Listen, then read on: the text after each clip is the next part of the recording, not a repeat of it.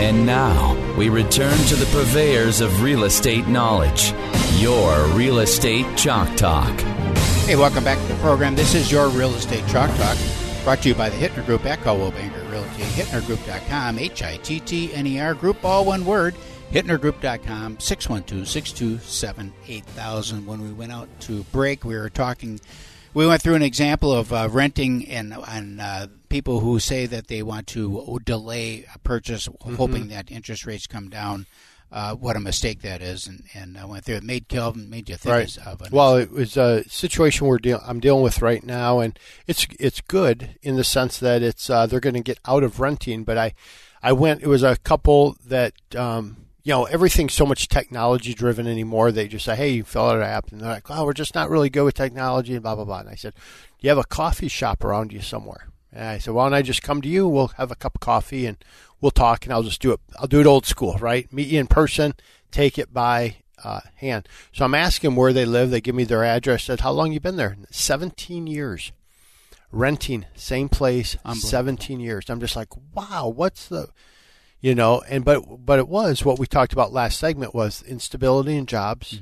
Had a disability occur in the midst of their life, and never could just seem to get on top of things. And now you know everything got built up around them so suddenly they're the only residents inside of a uh, industrial area now and so so just not a great setting but here's here's what's hard right um, income stability still isn't strong right so they qualify for like 185000 don't have down payment so we can use minnesota bonds so there's some there grant programs in ramsey county we're using so they can get in with pretty much zero, you know, thousand dollars out of pocket. So it's good in that sense. But man, Keith, there's just nothing on the market No. uh, that's that's very reasonable at 185. Right. And they're, and they're calling. They called me one day and said, "We're thinking we need, need to switch lenders because we can't find a property." I'm like, I, I that's not on me. Yeah. I I, hmm. yeah. like that's not that's not on me. You get you know. So just like it's. I said you have to understand it's a tough, tough market right now to find a property like that. And that's real- a it's really frustration that tough, that is know? echoed many times, uh, Mhm. you know, in the in the business, and you, you we I mean, we see it all the time. Property doesn't sell because uh, the seller insists on not fixing something, not painting, not doing this, you know, and then it becomes the real estate agent's fault mm-hmm. because their property isn't selling. There's only two reasons a property do- doesn't sell. Um, one of them is price, and the second one is condition. I mean, otherwise it, w- it would sell. So if it's a conditional thing, you can address the condition. Okay. But if you don't have the resources to do that, then you have to lower the price. I mean, there is no in between, and and people will sometimes wait and hope for somebody that Hmm. will buy a house in poor condition uh, because of and fill in the blank for the reason. Right, right. And those people may be out there. Yep. Uh, the question is, is if they've been born yet. Hmm. You know, I mean, Yeah, it's wow. a long time sometimes Yeah. before that person comes along. Mhm. That's will, and generally, they're willing to take on that load, Mm-hmm. But not at that price. Right. We were in a property. Calvin tagged along on a showing uh, that I that I did uh, recently, and we walked into this property that was in a nice area, nice nice part of town, Mm-hmm. beautiful setting. Yeah. But the property itself was a disaster. Mm. I mean, there wasn't a single room in that house. That wouldn't need full attention. Not a little bit. Not a little bit. Full attention. But it was priced as if as if it was. Um, yeah. nice, Yep. and it wasn't nice. No. And it was a couple hundred Shocking. thousand. Yeah, shocking. It was a couple hundred thousand dollars away from being nice. Mm-hmm. Well, you you you you anticipated turning the corner into some room and go, wow. Yeah, this okay, is why. This is it. Yeah. And not and There's no. nothing. Nothing. Anyway, we just walked out there just going, wow, that's. Yeah. But you buy the you would buy that property for the outside a lot of it. I mean, and you can't do that. And but- I'm sure that that's what the seller is hoping for. I mean, Yeah. they're, they're hoping, but it's 180 days on the market right now Mm. in a market that has an average uh, market time of 20 days, Mm. and it is a couple hundred thousand dollars. I mean, even a, even a rehabber would Mm-hmm. would go in there, you know, paying wanting to pay a third less. Hmm. Well, that's now in a situation like that.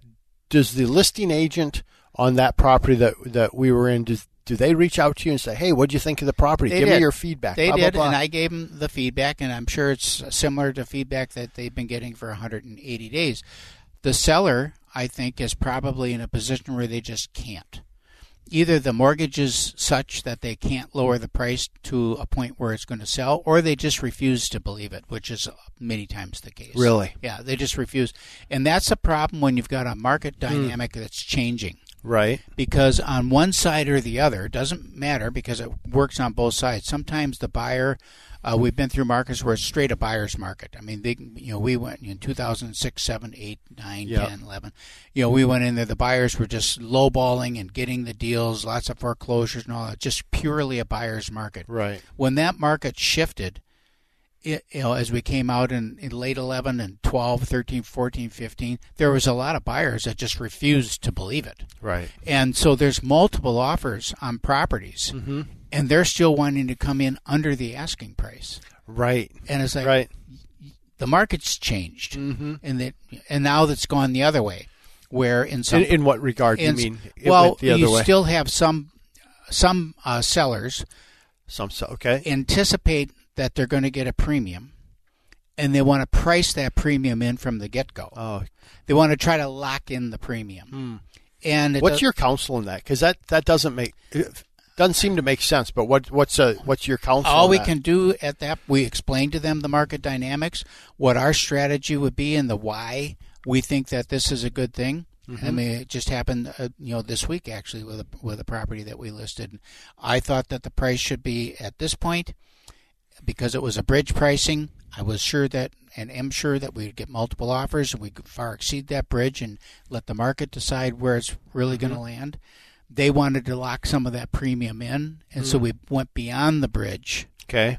and that's where the thing came out. So now I'm anticipating that we are not going to have those multiple offers, and we you know, the, if we do get a premium, it's not going to be as much, and we may have multiple offers and just get back to our asking price, So which would what's still be okay. That's fine. Uh, what's the play then? Is the play to again? This would be interesting on your bracketing, Mm-hmm. right? For under four, four to eight, and then eight and over. You say a million, but what's the strategy in those three categories in terms of pricing the home for sale? Mhm. Do you go a little bit lower to anticipate overage? That hey, let's have people bid it up, or are you more? Let's just lock in that premium. What what's your strategy in those three? Well, and you're in the 400 and under. There's a high level of confidence. I have a high level of confidence that we will have multiple offers, and we will exceed the asking price, and the market will determine what that number is. The higher you go, the less likely that is to happen. Then you start running into a case where people are saying this thing is priced to the moon. Mm-hmm. Everyone knows it is because pricing is there's no magic to it. You know, it's all public information. It- mm-hmm. pricing is is easy.